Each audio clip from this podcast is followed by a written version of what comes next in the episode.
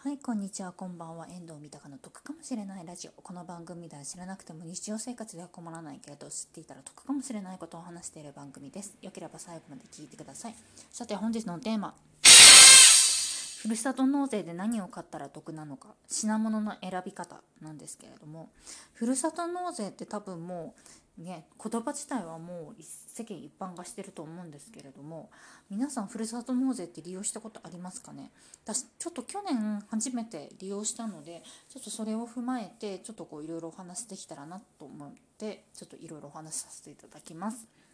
でまずふるさと納税なんですけれども私最初その収入がちょっとすごい低いので年収がその総額で280万ぐらいなんですね。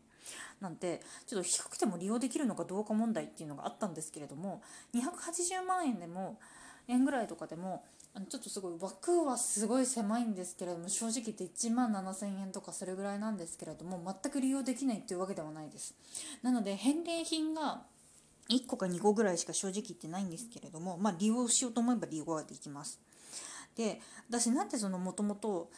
ふるさと納税が得だっていうの分かってたんですけれども利用してなかったかというとやっぱなんかこう地域の税金が減るっていうのがちょっと嫌だなって思ったんですよ。なんか金持ちの人の優遇のあれじゃねえかっていうあれじゃねえかっていうかその節税対策のなんか法律なんじゃねえのかなと思ってちょっと嫌だなっていうのはあったんですけれどもちょっと一人暮らしを始めてですねちょっと背に腹は変えられないと思ってで去年それでお米の方をふるさと納税で利用しました。であとえーと、そのふるさと納税なんですけれども確定申告だったりそのワンストップ特例制度っていうのがあると思うんですけれども個人的には確定申告の方が楽かなって思いました。あのワンストップ特例制度っていうのが各自治体ごとにちょっと手続き必要なんですけれどもなんか確定申告の方がなんかこう一発でまとめてできるんで個人的にはもう全部そうですね。まあもともとその確定申告をやってた人間だからっていうのもあると思うんだけどでも普通に1時間ぐらいとかで全然私なんかだと書類作れちゃうんで個人的には確定申告の方が楽かなって思いました。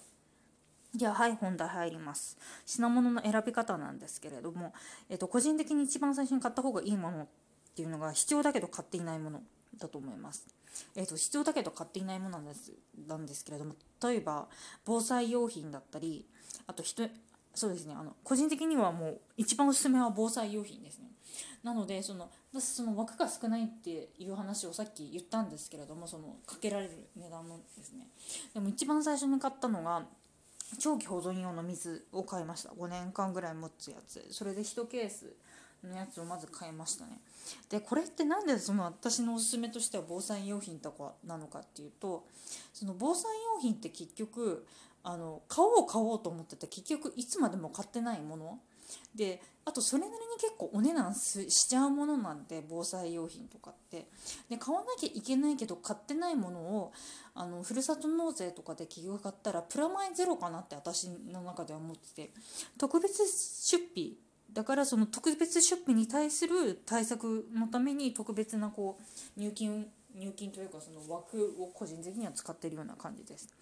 なので同様にあの人へのプレゼントだったりとかっていうのも個人的にはいいかなと思います。どこどこのケーキだったりそのなんかこうなんだろうあと美容家電？美容家電あるのかな？ちょっとふるさと納税でちょっとわからないんですけどそういうものだったりとかもいいと思います。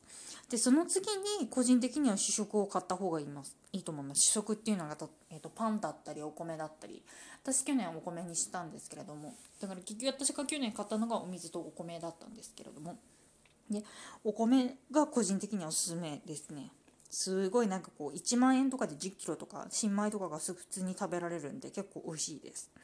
であのふるさと納税するにあたって結構嗜好品を買う人って多いと思うんですよ。お酒だったりあとどこどこのケーキだったりあとお肉だったり。で基本的に嗜好品っていうのは個人的にはおすめしません。あの嗜好品ってよく言われてるんですけれども自分の手元にたくさんあったりとかすると消費って非常に激しくなるものなんですね。例えばお酒だったりお酒じゃないわ。例えばポテトチップス1つにとってもあのちっちゃい小袋が5個ぐらい入ってる1セットでいくらっていうのがあってすごいお得だったりとかするんだと思うんですけれども多分5袋あってもすぐまだたくさんあるからっていうことでなんかほぼ毎日食べちゃう人とかも多分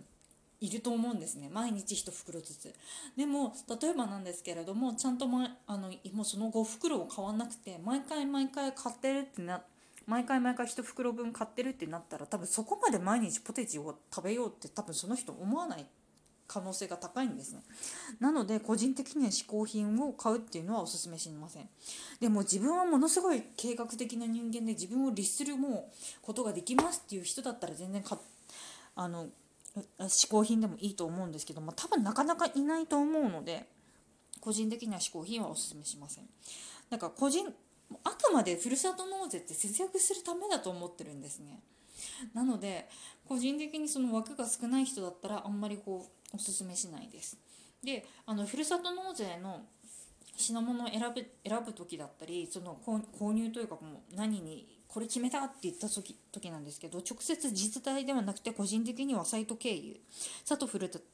たりふるさとチョイスだったりとかをを経由した方がいいかなと思います。理由としてあの選びやすいです正直言って。例えばお米だったらお米でいくら以下とかいくら例えばそのコシヒカリだったりとかそういうので全然検索で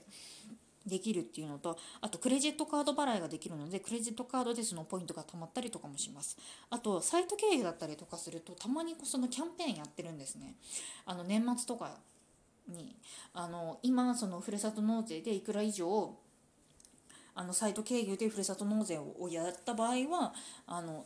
抽選で何名様にあの商品当たりますとかっていうのもやってるんでそういう時期とかにあのサイト経由でやった方が